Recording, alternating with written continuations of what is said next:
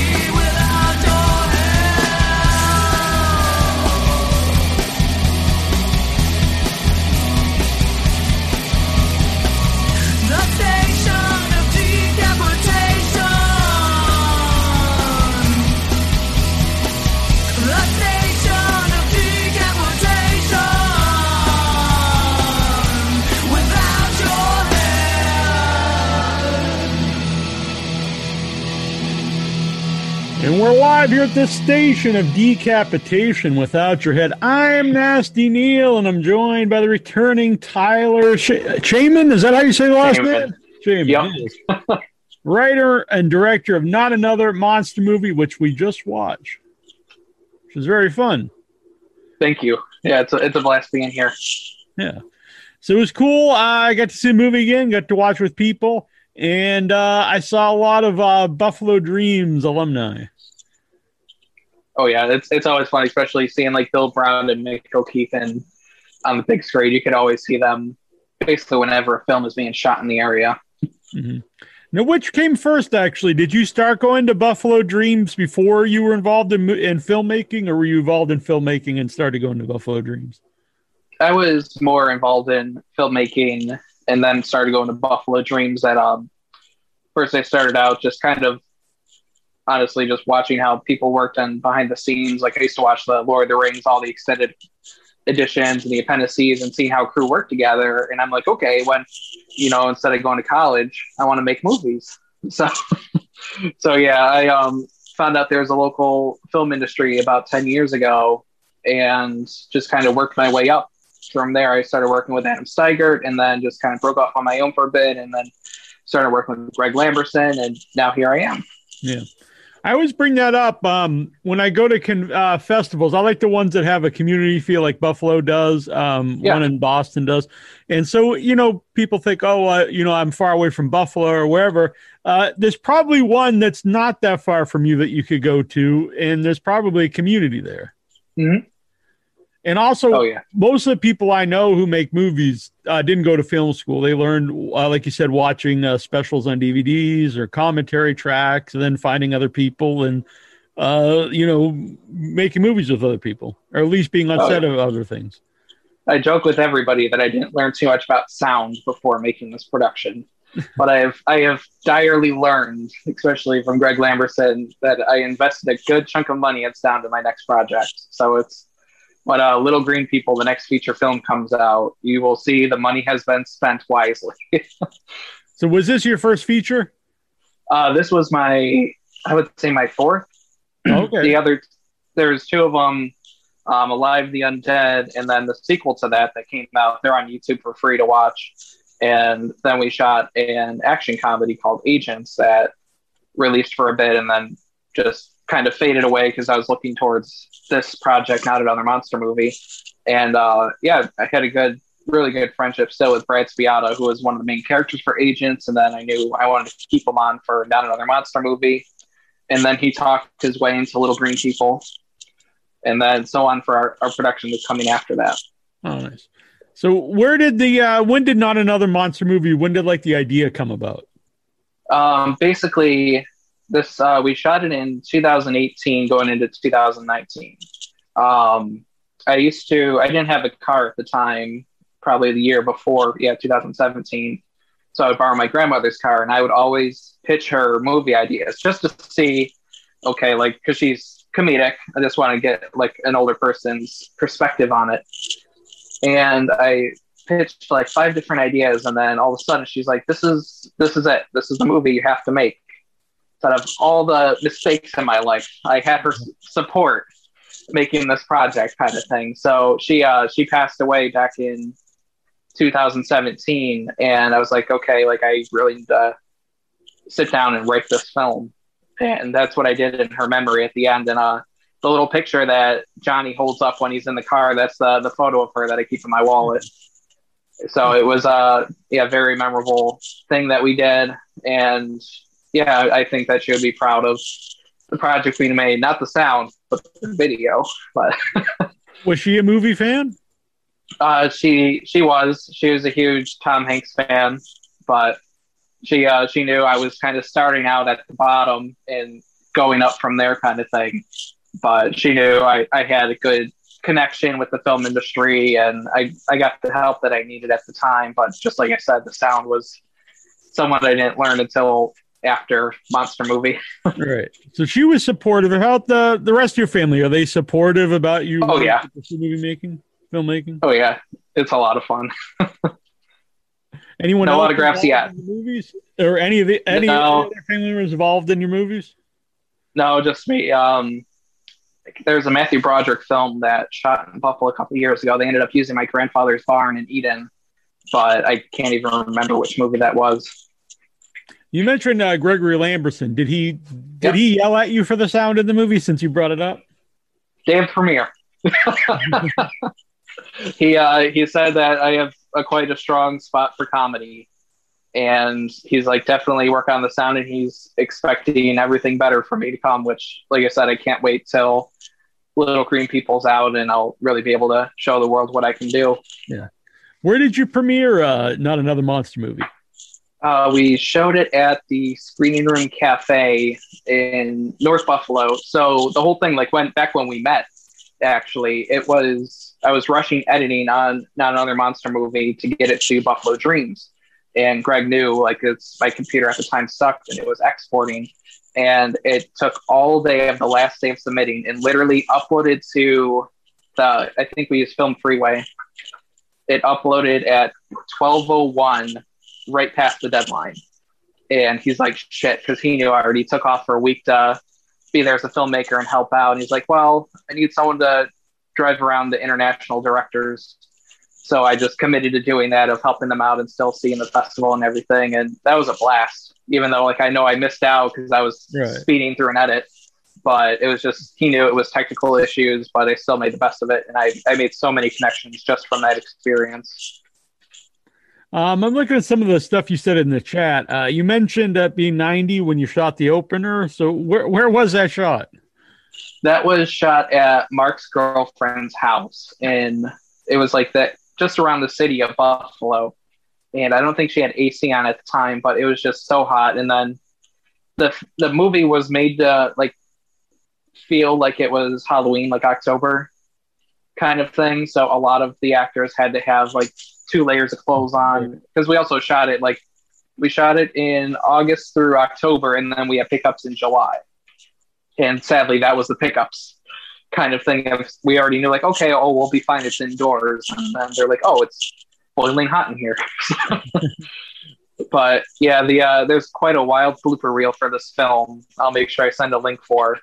Oh, nice. but yeah it was it was complete blast to film. Um Paul McGinnis that you guys have seen in there. He's in a whole bunch of Buffalo stuff. I uh, he kind of he broke away from the script, but with permission because I know with his comedic abilities, he could really either save a scene or throw everybody off. And it was a flip a coin. So I'm glad he did good. Uh, my dog says high, but yeah, overall, it was it was such a great experience, and it, it was it was a like not- only like professional but passion project, but it was just a bunch of film friends working together just to see it through, and I'm I'm really glad everybody had a blast. But yeah, there was a, a stunt that Johnny did. He did not tell us ahead of time he was about to do that. Uh, when he uh, Mark comes in possessed, and they knock Mark to the ground, and he decided to do the people's elbow on the ground. We did not know. We would have either told him no or we would have supplied padding there, but he went straight to the concrete and it was improv on his end, but I was like, shit, because we did not have insurance at the time. I heard I saw I saw him in the chat say that he almost broke his elbow in the uh, yep. in that move. And But he hadn't said, seen- yeah. he hadn't seen the finished movie before, so that was that was cool that he was that he uh, came. Yeah. Oh yeah, he had back problems during our original run. That um when we secured screening room to be the official premiere for it, they told us the tickets sold out about three weeks before the screening because of all the people at Buffalo Film wanted to come out and support and their friends and family. So they made us get two extra screenings just to handle that, which was great on both of my end and the theater's end of money coming in but I just felt bad that yeah, his back problems at the time prevented him from coming to the showings. But yeah, it's it's awesome that he got to witness the film from Without Your Head for the live Yeah. screening though, as as one of the main actors. So that's awesome. Yeah. How did he How did he get involved in the movie? So we God, what was it? I'm trying to remember. Me and him, we met a long time ago. I think it was Buffalo or ParaHorrorCon. It's, it's like a paranormal convention that they do in Buffalo every other year. Um, I have no clue if it's going to happen now because the virus, COVID things of how that affected everyone's with conventions. Um, we met there, and, and I was on a show for ghost hunting before, just as a special guest, as a filmmaker, and um, I think we just chatted, sitting across from each other at tables, and then he wanted to be involved in the production he was doing at the time, but just came up with schedule issues, and we did the mass cast and crew call for Monster Movie, and he submitted, and I'm like, okay, we can make him look drunk and believable, kind of thing, as a, a lengthy guy, like an actor portraying an actor, kind of thing, and uh, it worked out pretty well. I, I thought he did. He was very believable, acting drunk and sipping from the flask all the time. I think we put apple juice in the flask a lot. Maybe it wasn't. uh, act- I was gonna say maybe it wasn't acting, but you said it was apple juice. So Yep.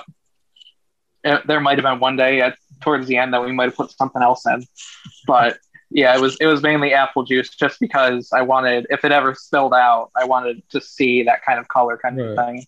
yeah. And how about Mick O'Keefe? How did he get involved? Oh God, Mick. Mick's involved in everything. You just yeah, just say you're making a movie and he'll find his way in. Um, Mick was me and him. We worked together probably since 2013, and I knew he he lived about an hour away at the time, and I knew if I was going to have him in the film, it would probably be just a two two night thing to rely on him for, just so I wouldn't take up too much of his schedule because this was a, a film that we all did like for, like not getting money kind of thing. Everyone was just volunteer just to finish the project and just use it for the portfolio. Um, so I, I decided. I told him, Mick, how would you like to be a vampire? And then he's like, Could I be a homeless vampire? And I'm like, okay. And he came to the set. He put the makeup on, and he just starts pacing around the corner outside. And that's his uh his his first shot was when they run up to him when he's at the car and I told him how we're going to do the scene is think of it like Crocodile Hunter. And I told him, and you're the crocodile. and, and he's like, good. And yeah, he, he did that all in one take. And I yeah, like I said, I did, all the actors started singing to him and just, it was, it was such a strange shot we did, but I thought it just fed that moment so good for like an iconic Mick scene. Yeah. Because I know, yeah, he did well the Wisp. Right now he's in Alaska. Um, he told he messaged me before he went off the grid uh, for work that uh, Okay, he wished he like, could have been a part of the viewing. And okay, it's for work. Interesting. yeah, he wanted to be a part of the viewing and Q and A, but he just couldn't get proper connection, kind of thing. But yeah, it was a blast. And then uh, he came back for pickups, and that's when we shot him and Paul together. And they just, like I said, they just made their moment, kind of thing. That whole exchange between him and Paul, and the him deflecting the bullets, that was just all came up with that night. We just like, okay, we have five minutes in the movie, we got to fill. It's got to be like a fight scene, and then Mick's like, I could deflect it like it's a lightsaber. I'm like, no, Mick, it's a knife, but you could try to deflect it. Uh, So, so yeah, it was fun. I know he was when he was coming from Rochester that night. He actually got a flat tire on the way, and he messaged me. I'm like, if, if you got to go home, it's okay. Like Paul's only ten minutes from me. I could just tell him to turn around. And he's like, no, no, we're gonna finish the movie tonight. I was like, okay, thank you. I like Mick. We yeah. uh, uh, Jason and I hung out with him. Uh, Jason Mitton who Mhm. reviews for the show when uh, we were at Buffalo that year. We were there a couple years, but he was uh, there the one year we were at. Oh yeah, it was fun. I, I remember that because I was in the the Wisp as well. That um Jonathan, yeah, I got a cool scene with him, and I think that was my only scene in the whole movie. That uh yeah, that was a, that was filmed on a super cold, windy night, and like I think it was like January in the city of Buffalo. We're just standing like right in a wind tunnel and just fading the lines with Jonathan and Mick's just standing there, all bundled up and everything. I'm just in this really thin like checkered jacket, and it was just terrible. but it makes one of those people he goes out of his way to help others and I, I really appreciate that and no matter what if if he ever wants room on a production i'm doing we'll find room for him Um, another thing from the chat was uh, I don't know if it was you or Johnny said this car was a was a death trap. I don't know. Uh, yes wh- what's the story there? so um, mary scarpello one of our producers and she played the witch. Uh, she drives every single year in the buffalo fair demolition derby. So that was her derby car and we had to fire it up for the shot and this car wouldn't turn over kind of thing. And when um when we got there for filming it was basically it's on a lot in south buffalo that's right next to train tracks and everything the most sketchiest place you can imagine. But we're like okay for this movie it's perfect kind of thing so we get there and i guess getting the car ready for the derby they just smashed out all the like the back and side windows so as soon as we pull up we're just moving a whole bunch of glass just out of the seats and like johnny we only need the front seat cleaned like we're not going to mess around in the back Uh-huh. but yeah, that car was crazy. I I know. Yeah, Mary's been playing in the Derby. I think for like 15 years now, so she's tough. But yeah, that, that it was one of those things that as soon as like we had Ashley jumping up and down in the car, I'm like, it's car's gonna get wrecked no matter what. Like what we're doing is fine. I had I had their assurance that it would be okay. Yeah. I forgot to mention when I mentioned Mick. I also like the bloodshot cam where it's kind of looking through through his eyes. You, it's not Yep. like has the little bloodshot on on the sides. Yeah, I realized when when I did the sound effects, I put in heart beating, and then it just doesn't play through on there, kind of thing. It was meant to like he hears multiple heartbeats and the pulses, but it just never comes out for some reason. That's one of the things I noticed. That yeah, playing it through, I'm like, crap. There's an audio flare. Well, it works. I like it. Uh, Thank you. Where'd the uh, the hands come from? The the monster hands. Those I, I can't honestly remember. it. I know I bought them online. They're like it was um extreme monster werewolf effects thing. And I got that's where I got the headpiece too. And I saw it in the catalog. It was I think three hundred dollars at the time for just a headpiece. And I messaged the company saying like, hey, if I could have your permissions, I would love to use this in a film. And they gave me the okay. And then they sent the gloves with it too. I was like, great kind of thing. So, so yeah, we used those. Um, I think it was Zaxxon Studios that did them, but yeah, there was probably I think eight or nine of us ended up wearing the gloves for shots. My only cameo in the entire film was when the book's laying on the ground, and the hand comes over, grabs it, and takes it. That was all me. That's the prime of my acting. but the yeah, there's- Thank you. Yeah, they um, there's other like other PAs were using it, other main actors were using the gloves. Everybody got to stick their hands in there, but I think you it was- said in it the was- that was your favorite shot in the movie with the with the werewolf fans lifting the car. yeah, that was um Preston who was sitting in the driver's seat. Um, Caitlin was sitting in the back trying to get out of the car, and we just acted like there was child locks on in the car. And uh, it was Preston's only night on set, and I'm like, hey, like I, I gotta focus on the camera. Would you mind just putting on the gloves and doing a creepy rice shot? And we did three shots of it, and he got it on the first take. And I'm like, okay, so we're gonna definitely keep that. And that was like our big teaser kind of thing for the film. But this was like a film we wanted to do promoting on, but I just didn't know anything about crowdfunding at the time. So this was all self produced. Mhm. And then, yeah, as I got into Little Green People and working with Kristen Skeet, I learned more about how to raise funds for productions and watching Greg raise all his for Guns of Eden and a whole bunch of other stuff. How? Oh, what's that experience been like? Uh, you doing the crowdfunding? It's been hell.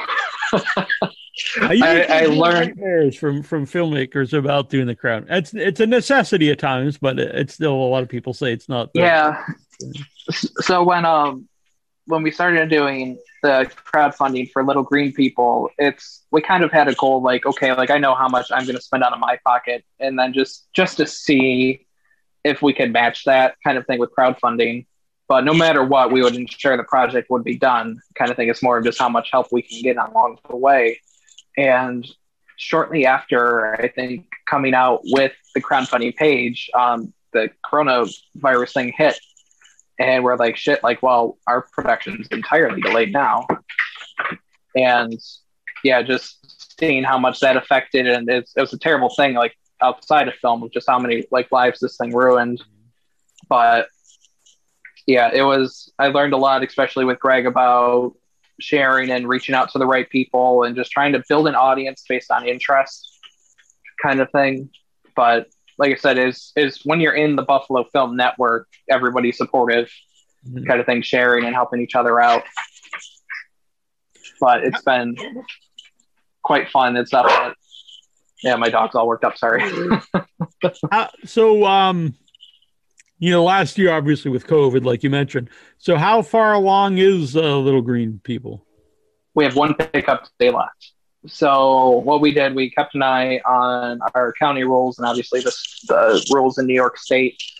We kept 90% of the production of filming under 10 people at a time kind of thing that we would we'd film for one day and that was kind of like six or seven hours wrap wrap the day up wait two to three weeks and then continue the next day which sucked because originally the schedule was like, okay, we're gonna have this film done in a month, three filming three days out of each week. It would have been done, but it's like we've been separating and only been able to do two shoots every month. But everyone's been super calm about it and relaxed, and everyone understands the the situation. Everyone's been wearing masks, getting their temperature checks, getting the tests done. But now that the state's finally reopening, hopefully everyone could resume filming as filming once was just a little bit more pressure on hand. But yeah, it, our most recent day, I think we had like 15 extras, and it was just the most uncomfortable thing. Even though we knew like the situation, everyone was clean and good to go, just returning to that film world kind of thing, if that makes sense. But yeah, it's it's been quite intense. Now- but everyone was on pressure. Everybody knew like we can't eat sitting next to each other. Everyone, if you're not in front of the camera, you have to have your mask up no matter what. Things like that. Now, is uh, Little Green People that's going to be a series? Um, originally, it was going to be a series, and then uh, Kristen and I, uh, she's the other co-writer and creator. We went through it, and she's like, you know, we could just make it a movie, like as a feature. And she did a big revision. Uh, I think we cut like 15 scenes, but those were like scenes that if you were to remove them, they wouldn't damage the story. They were just kind of filler moments to get it along. Uh, originally, we wrote like seven episodes, and we cut one of them out in the middle, which was going to be a side story for uh, Paul McGinnis. And he was super excited for it. And I, I was the one that broke his heart on that. No, well, But, uh, good yeah. yeah, we um we really gave it our all on this one, and I'm super excited for everybody to see it. Of just I, every time I do a film, I like to think I level up a little bit more, and I'm really excited people to see where Monster Movie is and where Little Green Green People is going to be.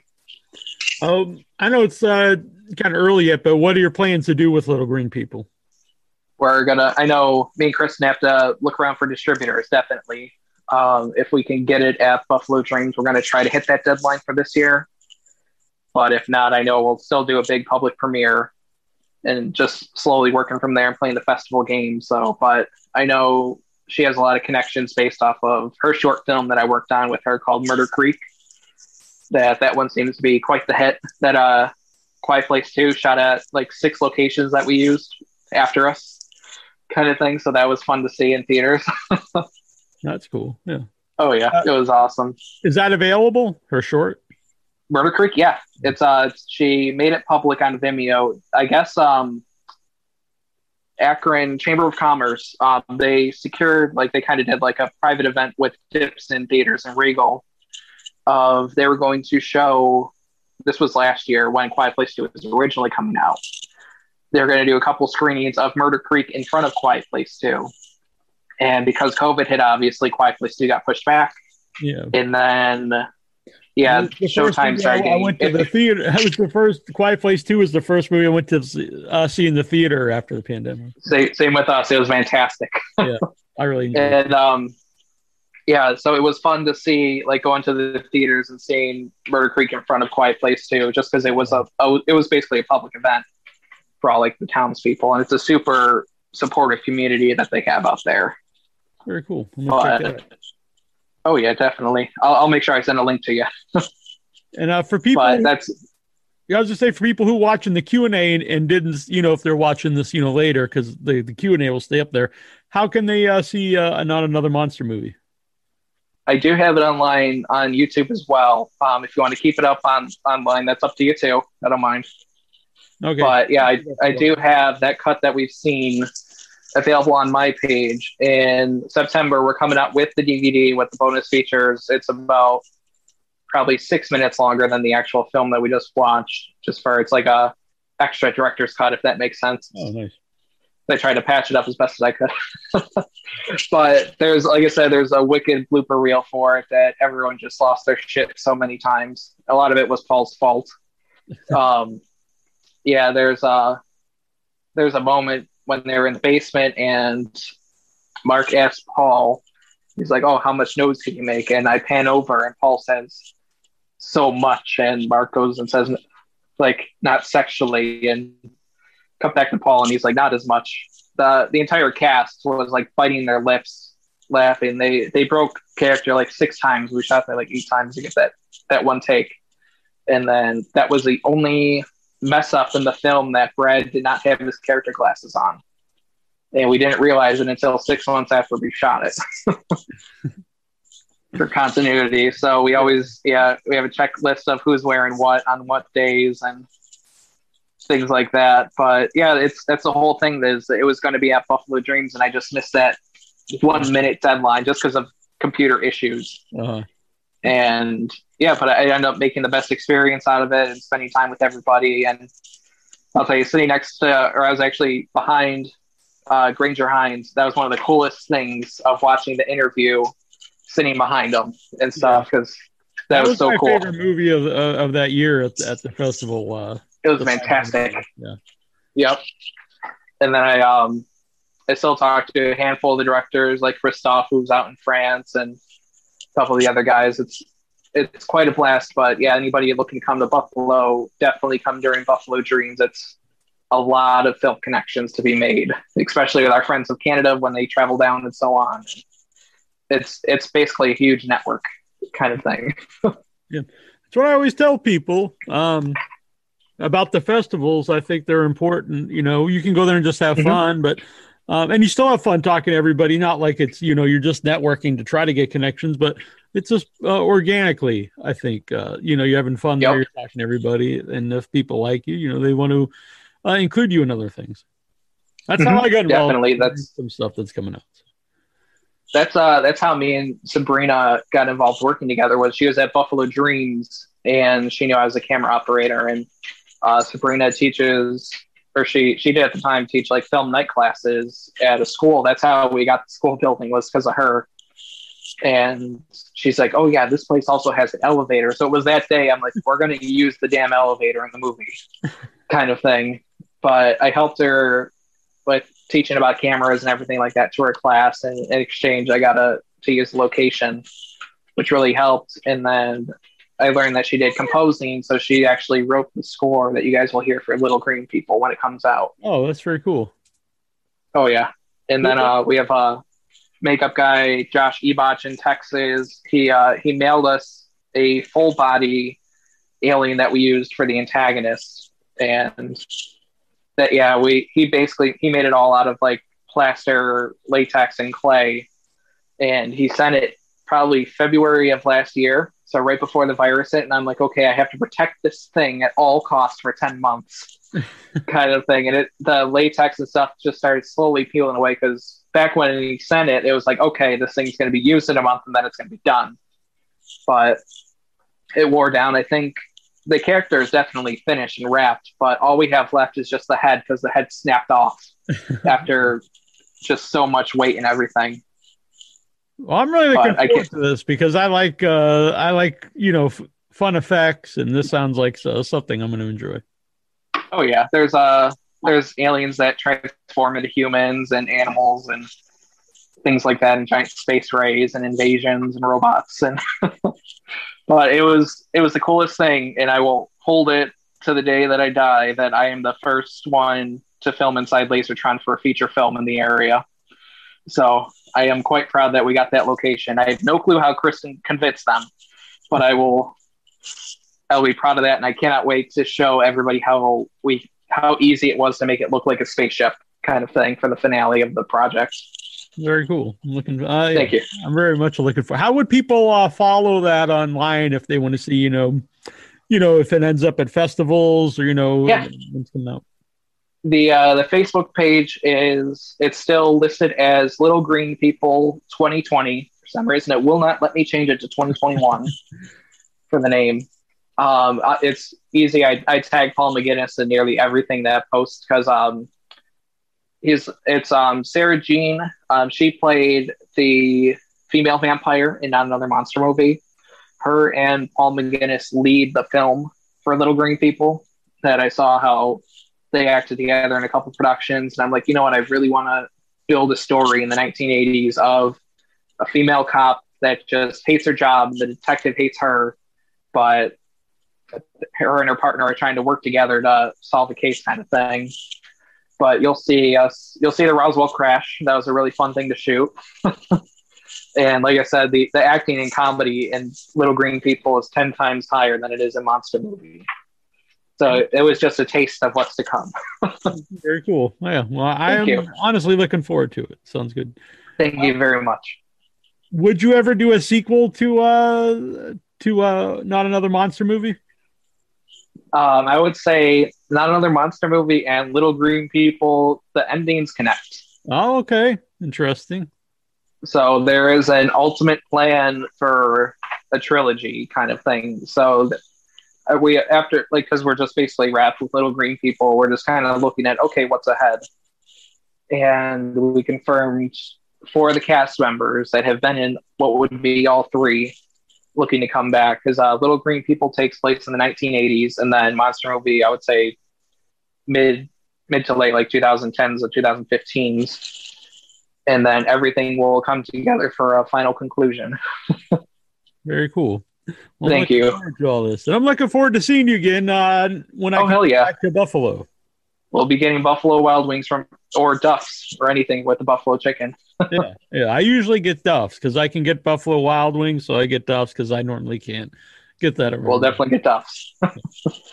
and then I want to give a shout out to that. Uh, unfortunately, last year we lost Michael O'Keefe. That he was gonna play a pivotal role in not only Monster Movie but Little Green People. And um, after he passed, uh, John Renna took up the role that Michael was going to fill, and it was it sucked because um, a week before Michael passed, he finished the script for Little Green People, and he just he told me how excited he was to really live this character, especially because Paul's a really good friend of his, and I could see what it meant to him. And then unfortunately, yeah, he had complications with surgery that he unfortunately passed away. But uh, his good friend John Renna stepped in and filled his shoes, and he actually portrays the character of the police captain in Michael O'Keefe's voice.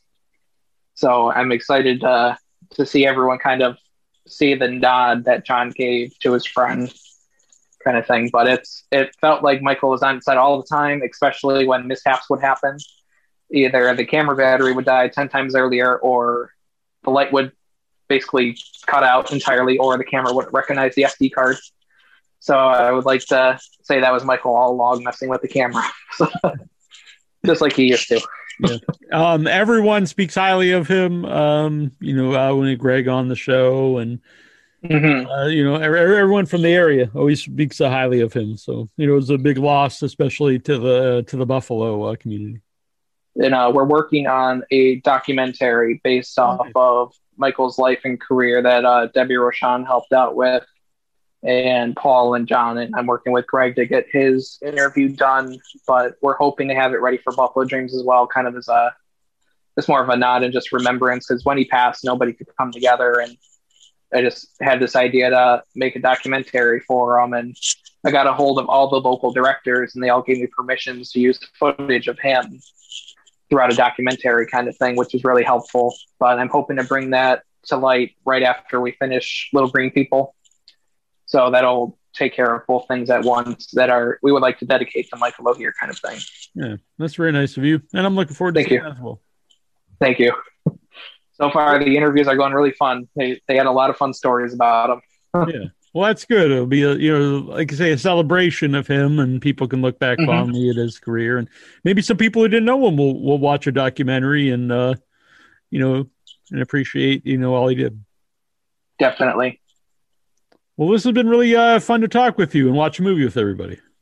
Awesome. I'm extremely grateful for the experience. I loved reliving not another monster movie and Yeah.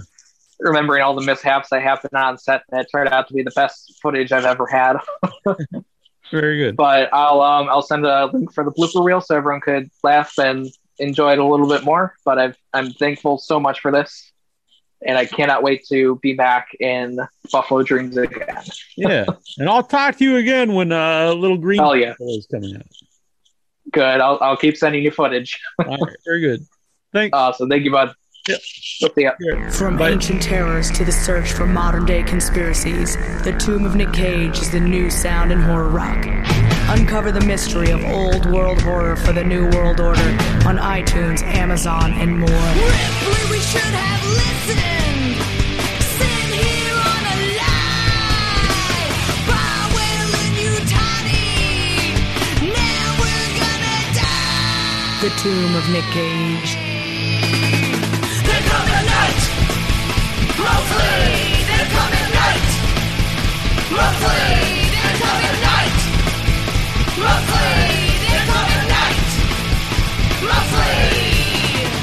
Find out on Facebook, Twitter, and Instagram. The Tomb of Nick Cage.